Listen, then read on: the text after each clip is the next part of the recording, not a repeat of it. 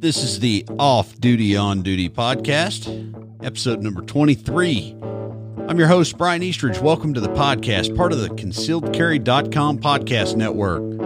The Off Duty On Duty podcasts, we tackle topics relevant to today's gun owners, and we take them from the perspective of everyday concealed carriers and the perspective of on duty law enforcement officers to give you both angles of discussion.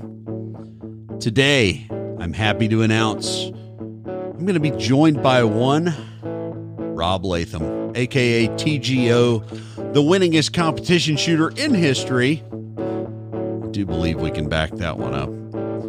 And we are gonna we're gonna change the format up a little bit. This is gonna be a little more entertainment, not geared necessarily toward cops or towards concealed carriers, but just it's gonna be a Q&A.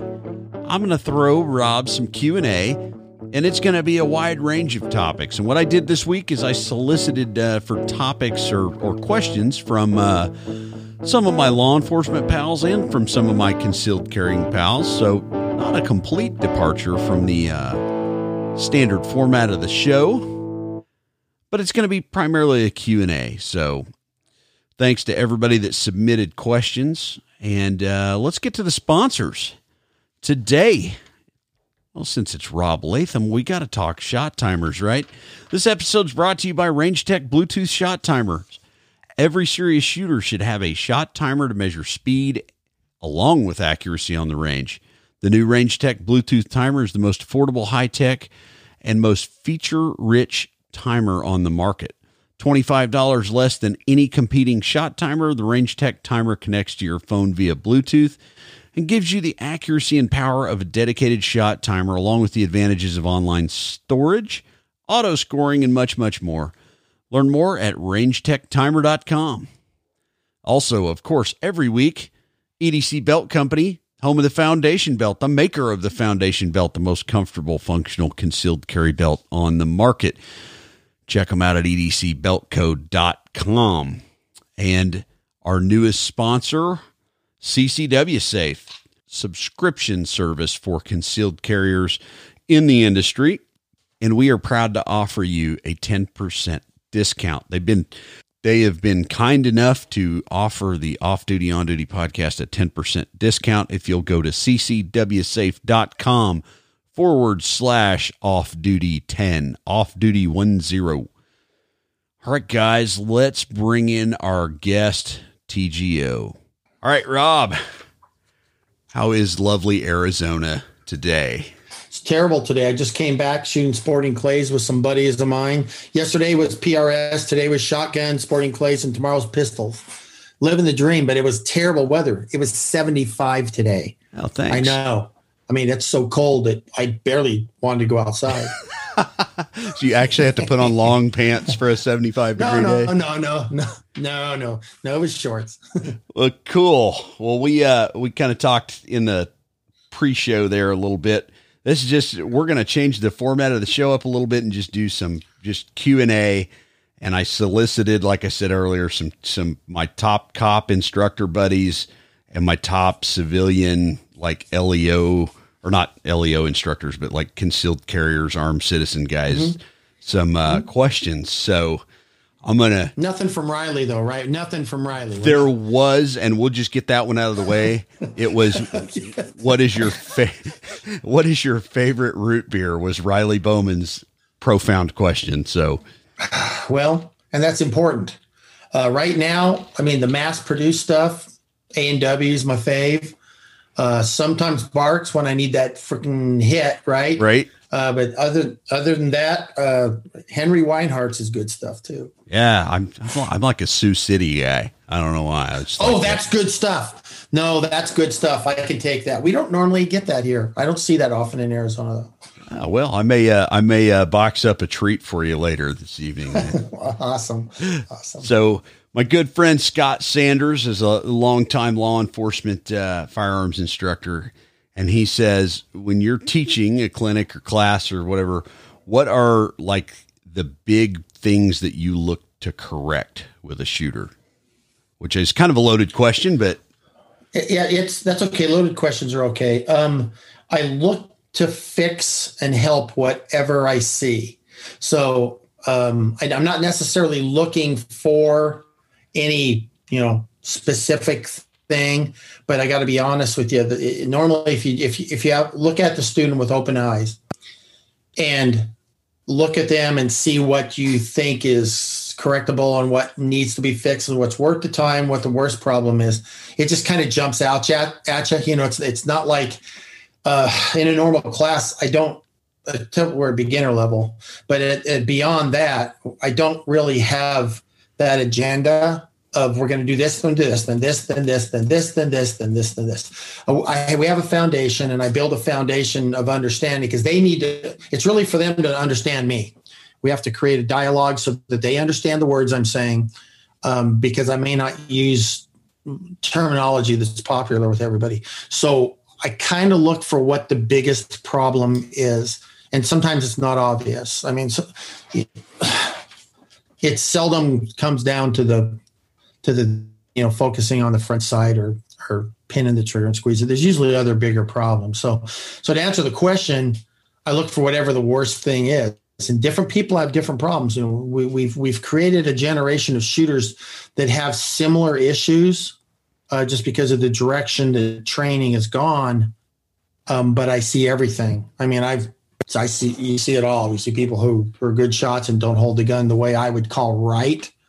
But if they're shooting well enough and there's something else worse, I'm not going to address. I'm not going to waste time on that. Right. You know, I, you know, one thing that we've gotten really good at, Bryan, is we draw well.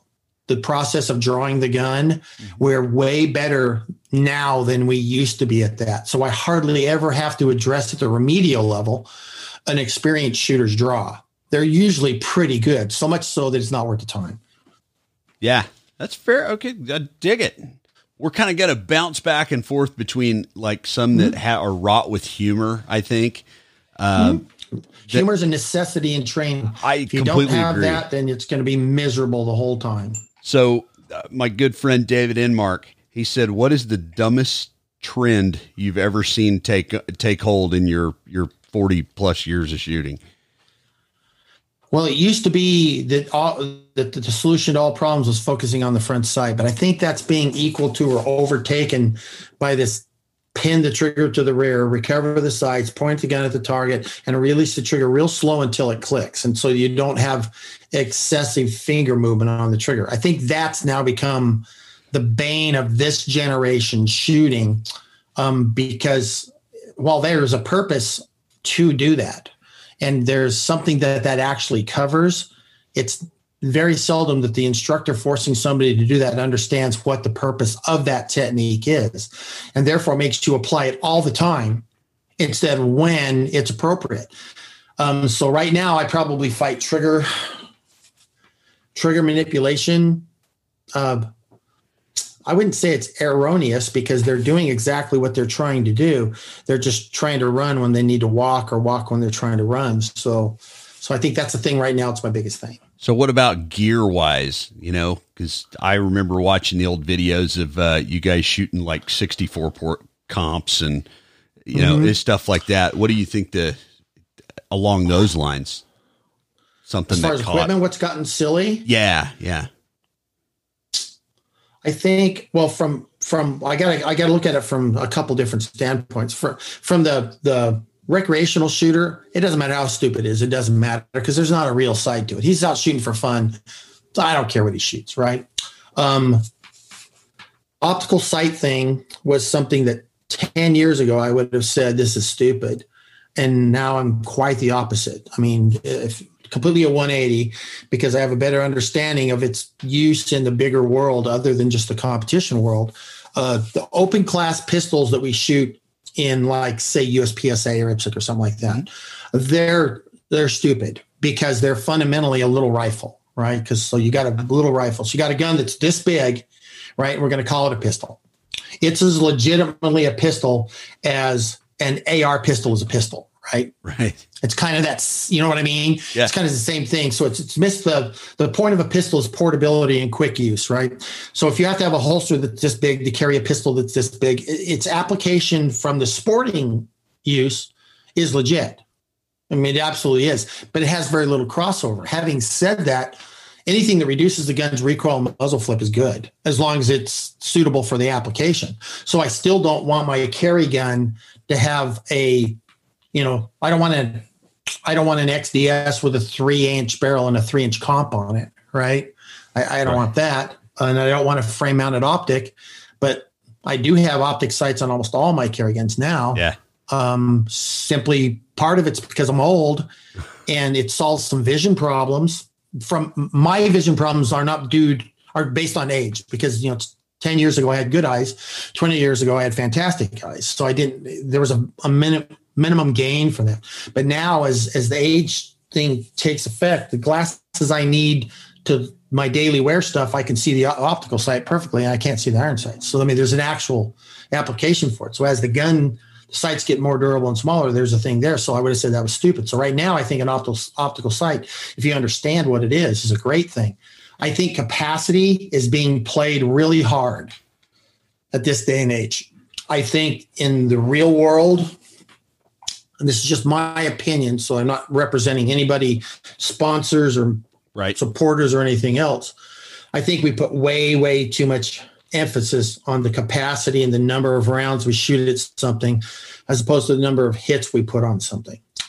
Um, so I don't really care right now if my carry gun holds eight rounds in the magazine and I have two magazines in my pocket of equal capacity or greater. I feel well armed with that as long as I can hit. I feel well armed if I can hit something with it. So the competition world doesn't have to be usable the concealed carry world, and in your case, like the duty gear. Duty gear in the next few years is going, to be going, it will be going through the same rapid changes it's getting now. And I know I'm rambling on and on, but but but we have tend to look for gimmicks to resolve marksmanship problems that aren't really there. I mean, the, the, the I should should say that aren't solvable. You know, if you get 20 rounds because I can't hit a target in 10 rounds, my problem isn't okay. Well, I need 30 rounds. And again, I, we got to learn how to hit things again. We got to put marksmanship back in it somewhere. Okay. How's that for a loop starting over here and ending outside the 360? That that was excellent, and it actually uh, completely answered some of the questions that some people you probably know asked. But uh, this one comes from brother Larry Vickers. Uh, I spoke to mm-hmm. him earlier, and he said, "Will you ever fly in a helicopter with me?" Larry. Never get in a helicopter with Larry Vickers. Larry Vickers is a ground magnet. If you get in a helicopter with him, the best you can hope for is what they call a hard landing. now, to you and I, that's called a crash. But Larry's Larry's like like the like the Bermuda Triangle of hard landings for helicopters. No, never get in a helicopter with Larry Vickers. as long as it takes off. You're okay to sit on one on the ground and shoot out of it. For God's sakes, don't go in the air. uh, uh, all right. okay. If I can compose myself, we'll go to the yeah. next one. Oh, and Larry said hi, by the way. So, uh, oh, yeah. All right. David Enmark again. Uh, what shooter or instructor have you learned the most from? Oh, wow, that's a. I don't know that I've ever been asked that before.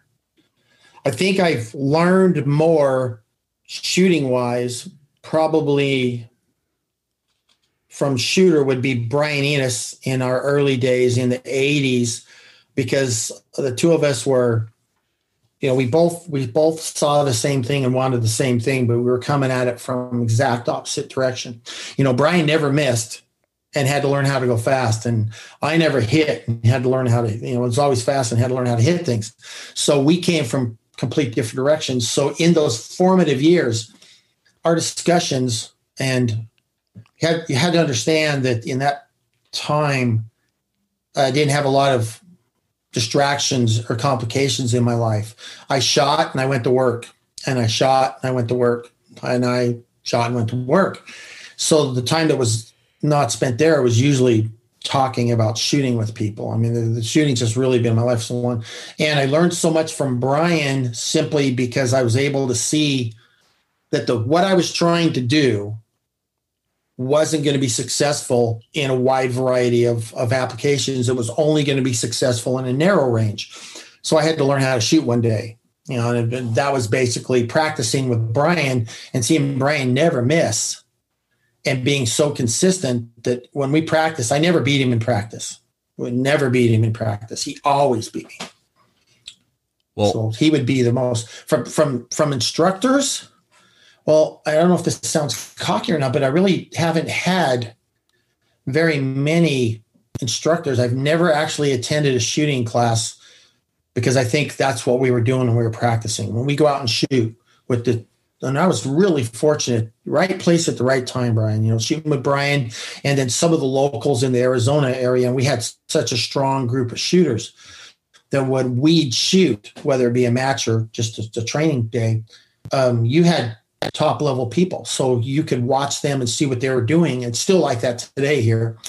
Uh, and if you were attentive to what you saw happening, you'd have to be a dummy not to learn something from it. Now, the hard part was applying, but but recognizing, and that's probably a cop out answer because I don't really have an instructor. I've learned more from my students than I have from any other instructor. I watch the students shoot, and when I see them shoot, I learn things every class. I learn a new thing that I just overlooked and took for granted. That might be a better, better, better, better way of saying it. Yeah, I've uh, I've I've given out I can't tell you how many copies of Brian's book to guys that are kind of plateaued in the shooting in the traditional sense. They're stuck. It's mm-hmm. made it's made a yeah. profound impact on a lot of my peers. Um, you, go ahead. Well, when when people get to a position where what they're doing becomes uh, they can't get beyond what where they are they know there's more for them and they're stuck because they can't do what they're doing well enough. Only sometimes should you try to do what you're doing better. Sometimes it's another thing you need to do. It's like jerking the trigger. I mean, if you want to shoot fast, you jerk the trigger. If you want to shoot accurately, learn how to jerk the trigger without moving the gun. Well, that sounds really simple, but there's there's a negative word in there that all shooters, you know, they, they hear the word jerk and in any application think it's a negative. I just use it as a term to describe a method of pulling the trigger quickly and violently and fast. And if you want to change a word, change a word. But jerk is descriptive of the action. And all the good shooters jerk the trigger really good. I mean, all the fast ones do because it's fast. So right. learn how to jerk it without moving the gun. Now you're accurate. Let's see. Hanny McMood, uh, my, my, my brother from Texas, Hanny, who sends his regards also. He says, Yep. What do you most enjoy shooting that most people don't know? Shotgun, PRS, steel, Bianchi Cup, plinking. What what what is something that somebody would be surprised to know that you enjoy shooting? Probably uh, spend more time in the last COVID year shooting PRS rifles than anything else. Um, I, th- I think most pistol shooters adapt to shotgun shooting pretty quickly, so that's probably not a real shock for them. Um, but I love the challenge of shooting PRS because I'm so bad at it. Um, it's it's it's so difficult for someone that has tried to figure out in their life how to do everything in the least amount of time, and to the degree where we can allow some error. Because I can shoot a fast C, or in a fight I could shoot you right here instead of right here, and if I do this faster, it's it's it's not necessarily negative to the outcome. Same as in a match, and in PRS that is not the case. It is hit or miss on the target, and being close doesn't matter if you miss by 20 feet or miss by a quarter of an inch. So the precision side of it is so stringent. Not that it's necessarily hard, but it's so stringent that it's a hit miss game. There's no X 10 9 8. It's it's it's a hit or a miss. And some of the positions are so difficult for me to get into that I realize at this point, after a couple of years of doing it, I'm never going to be as steady is somebody who can bend their knees and put their their butt cheek on their heel. I, I can't do it. So the challenge of finding a way, which is what drove me in pistols at the beginning too, was the way to get a performance is that was that was as good as I could be, even though I couldn't do it the way other people did it. Like I didn't, I don't hold the gun the way and pistols. I don't hold a gun the way somebody else might have told me. All the people that helped me at the beginning of my shooting career. I don't hold the gun like they told me to. I don't hold my arm position. My balance isn't the same. My focus isn't the same. I don't pull the trigger the same. But there was a starting point. And that's where I'm at in, in PRS. Is I'm still trying to figure out ways that work for me when I can't do the things that my little buddy Travis can do. I physically can't do it. Big old fat guy can't do it. Right. Cool.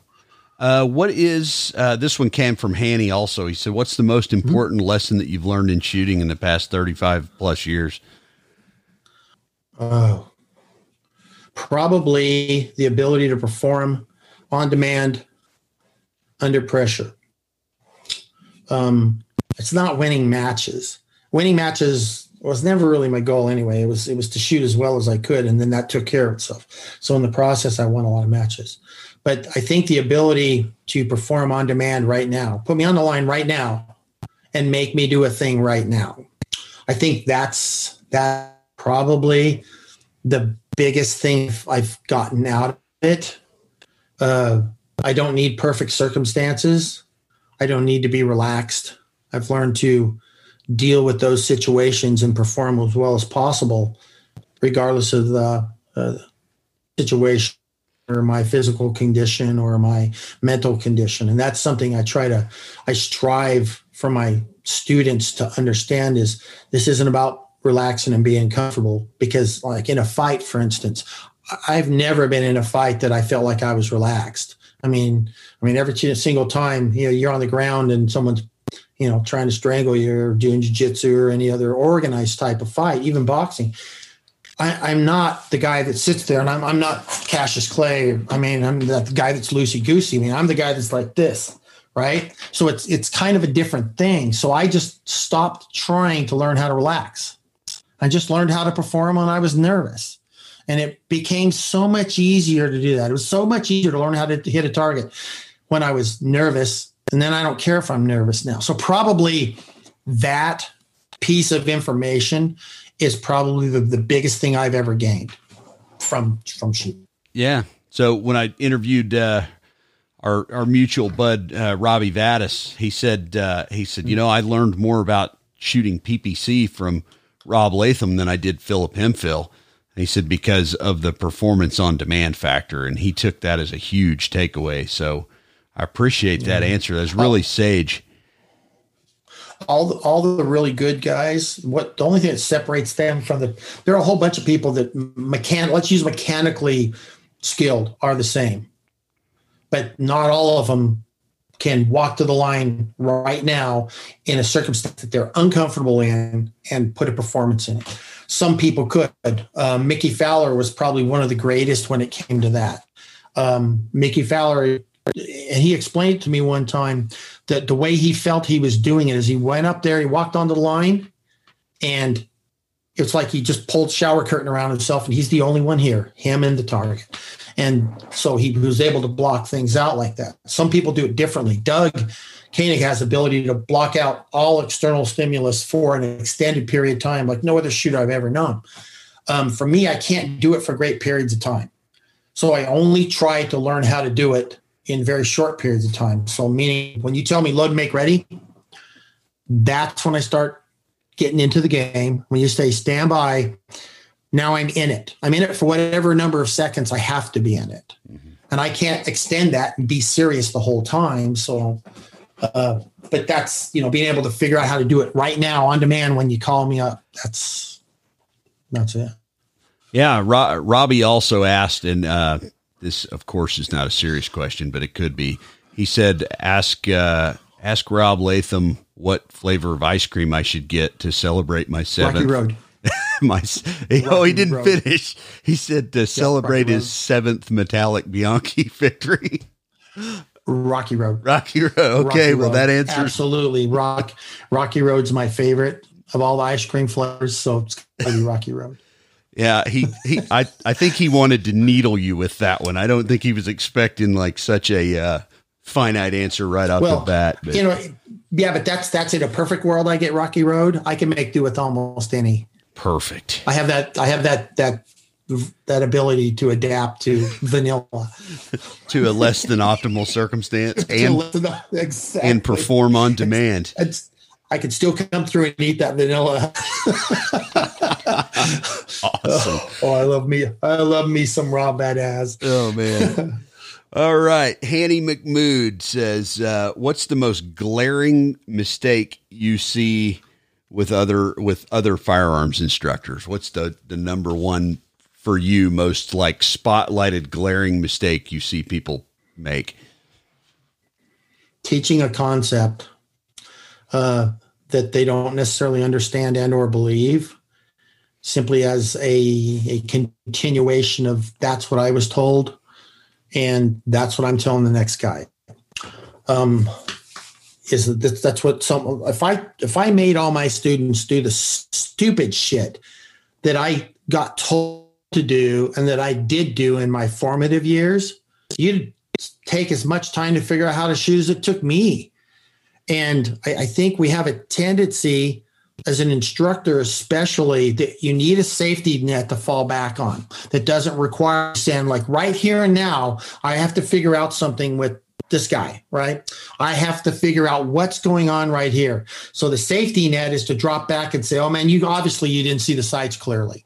Or you must have been jerking the trigger, or you must have, you know, you, you, your grip isn't proper, your balance position. I, I think I think it's the, it's it's those things, and there's a number of actual items. I mean, this whole concept, for instance, focus on the front sight. That's the dumbest thing ever. Because there's going to be positions and situations you can't focus on the front sight. You can't. It's not logical to do it, and it's not even possible or necessary. But we have told people that that is the thing you have to. Reality that's that has an application and it falls in a certain area right? And there is a place that it's necessary. But to say every single time your failure was that you didn't see the sight clearly, is that's stupid.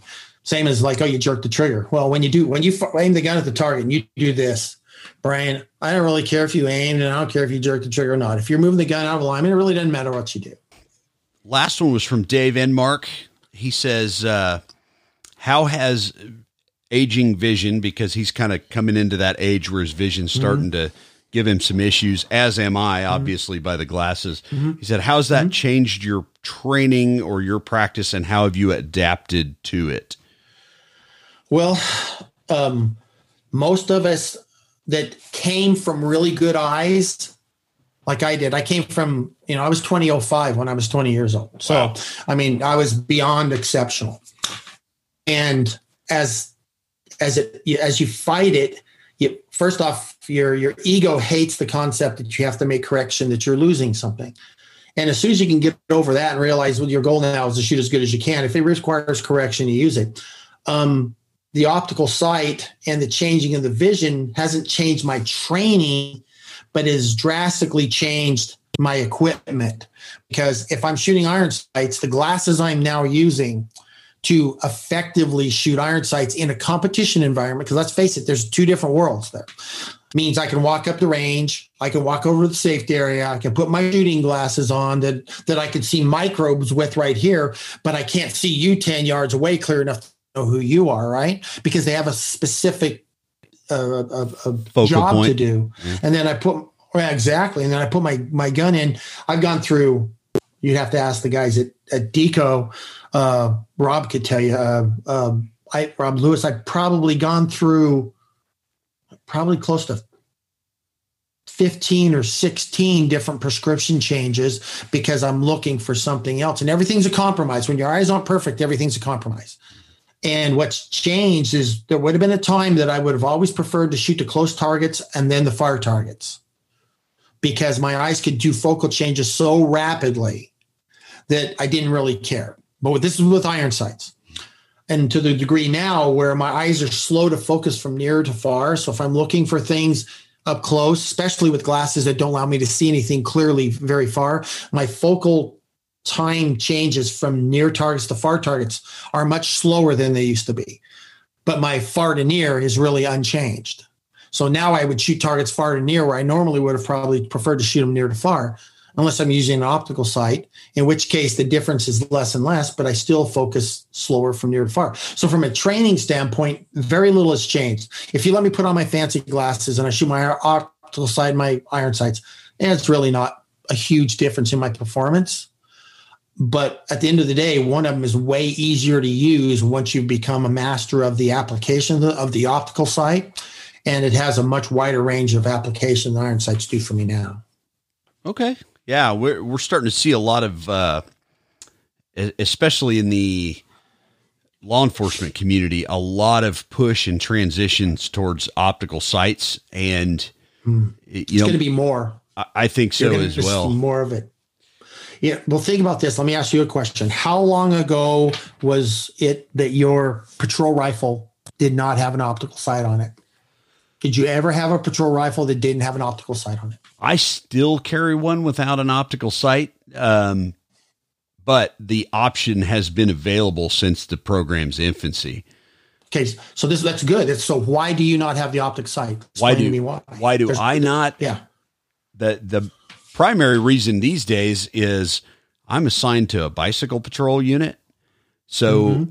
the chances of me a deploying with a rifle are next to none and b yeah. my my personal performance times and I'm talking in that that patrol rifle reasonable shots, reasonable mm-hmm. shots in basically 50 mm-hmm. yards and in my mm-hmm. performance mm-hmm. difference is negligible still with my vision with a rifle so for me right, the so you get you get nothing out of it right you get nothing out of the optical sight so you don't need it it doesn't help you a bit right and, and i can i i don't know i've been shooting ar platforms for 25 years and mm-hmm. there's you know, when you apply the the the the old Army standard basic rifle marksmanship mm-hmm. to trying to get hmm? inside mm-hmm. of 50 yards and get combative, once you learn there is a finite difference between those two applications, for mm-hmm. me, the optical sight didn't.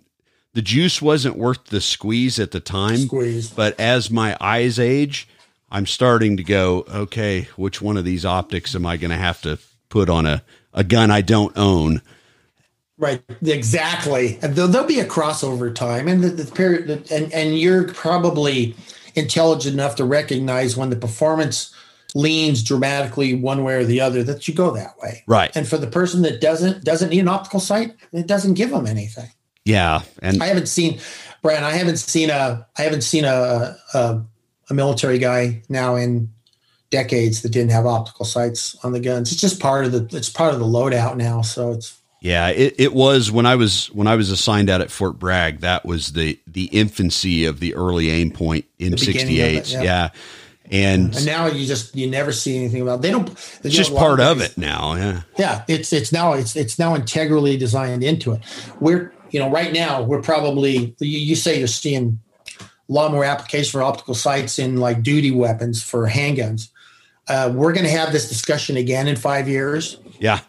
And it's going to be wow you remember when this wasn't common? And then the generation that, that, that, that comes after us will not understand not having an optical sight on the gun. They simply go like wow you guys didn't have optical sights on your pistols? Right.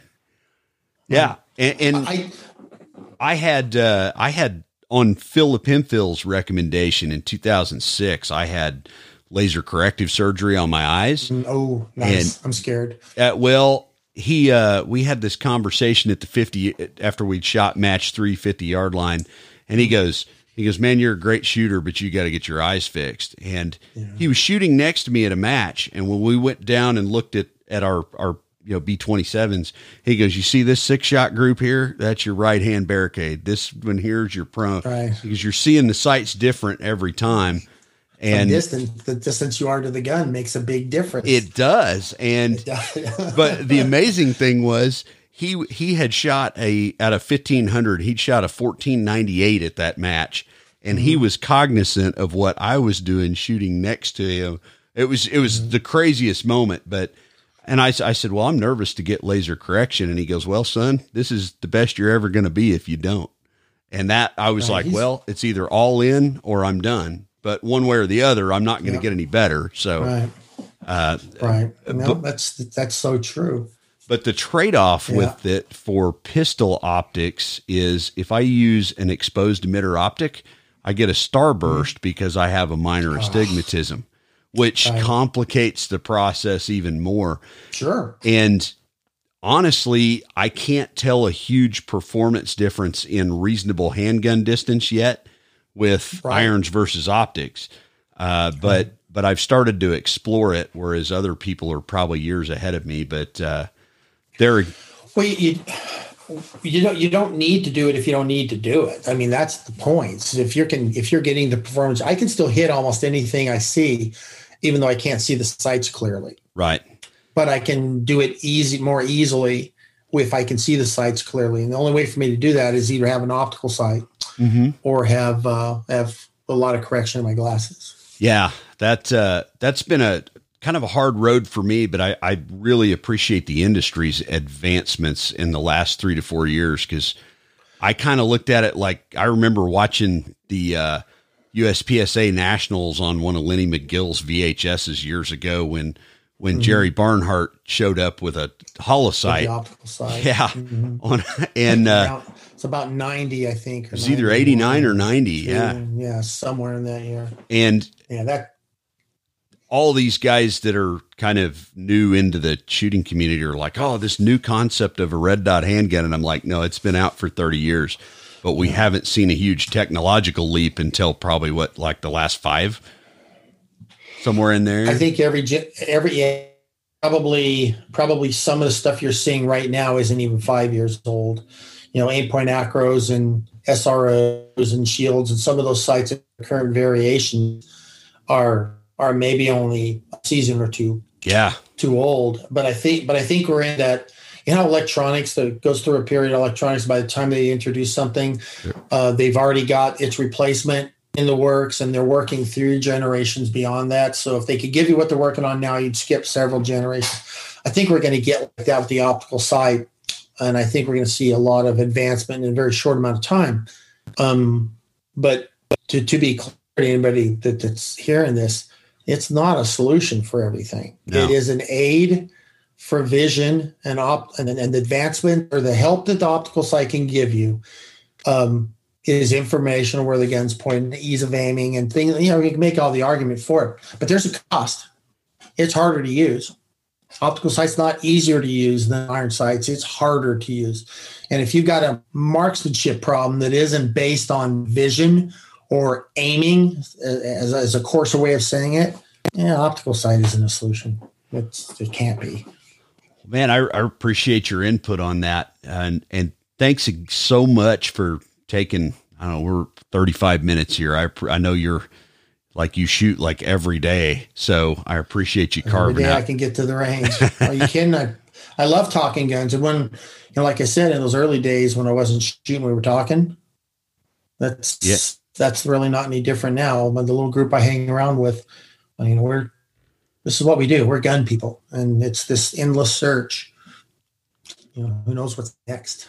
Well, I always give uh, give every guest on the show a final thought, a time to do a final thought. So let's maybe gear it towards, uh, let's say somebody that's that's new and invested in uh, you know the defensive application of a handgun what would be the one piece of advice you would give somebody that's relatively new, relatively new to defensive handgun shooting?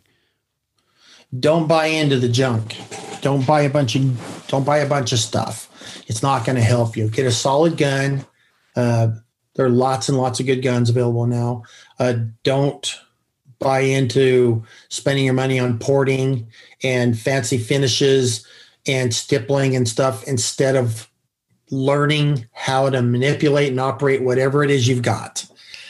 I don't I don't care what pick your platform, I don't care what it is. And then spend so much time with it that you literally memorize the operation of the gun, what the trigger feels like, what it takes to, to, to fire the gun, whether that be dry firing or live fire learn how to be able to grasp the gun immediately and hold it in a manner that you can point the gun at the target. See, a lot of people don't do that. You shoot a lot, so you know you draw the gun and you kind of look at a target and put your hands out there and the gun's pointed at the target. A new guy never develops that. He doesn't do the hundreds, if not, would it be safe to say tens of thousands for somebody like you and I of draws. Yeah. And in the drawing process, we're learning how to, to to go from not touching to touching the gun, gripping the gun, drawing the gun, presenting the gun, holding the gun, aiming the gun. and things like that. I think a lot of people, you know, sit and they they they want to spend their money on stuff that's gonna look cool.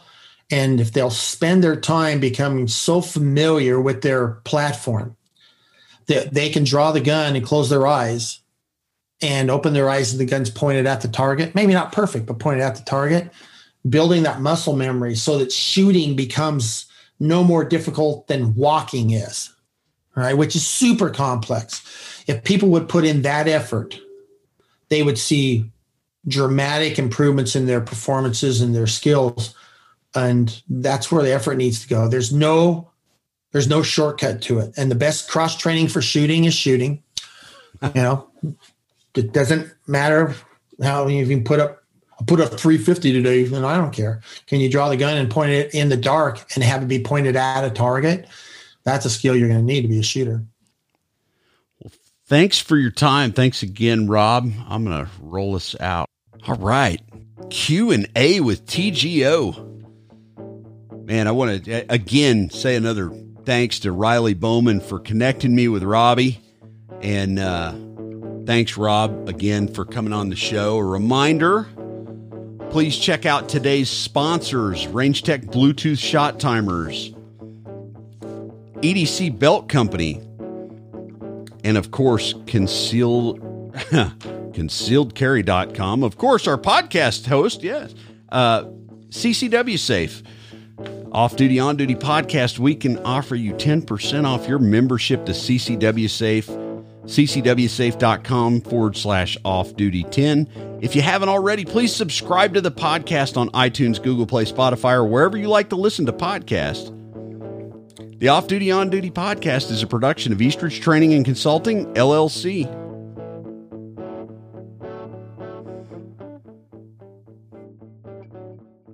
Eastridge Training and Consulting LLC presents the following content for educational purposes only. Always take proper precautions, follow all firearms safety rules, consult with a competent firearms instructor, and have trained medical staff on hand when operating live firearms. Legal content, commentary, or explanations do not constitute legal advice. We are not attorneys and recommend always consulting with competent legal counsel when researching or seeking to understand laws and legal application. Eastridge Training and Consulting LLC, its participants, partners, and affiliates are not liable for any action taken based on the content of this shared podcast.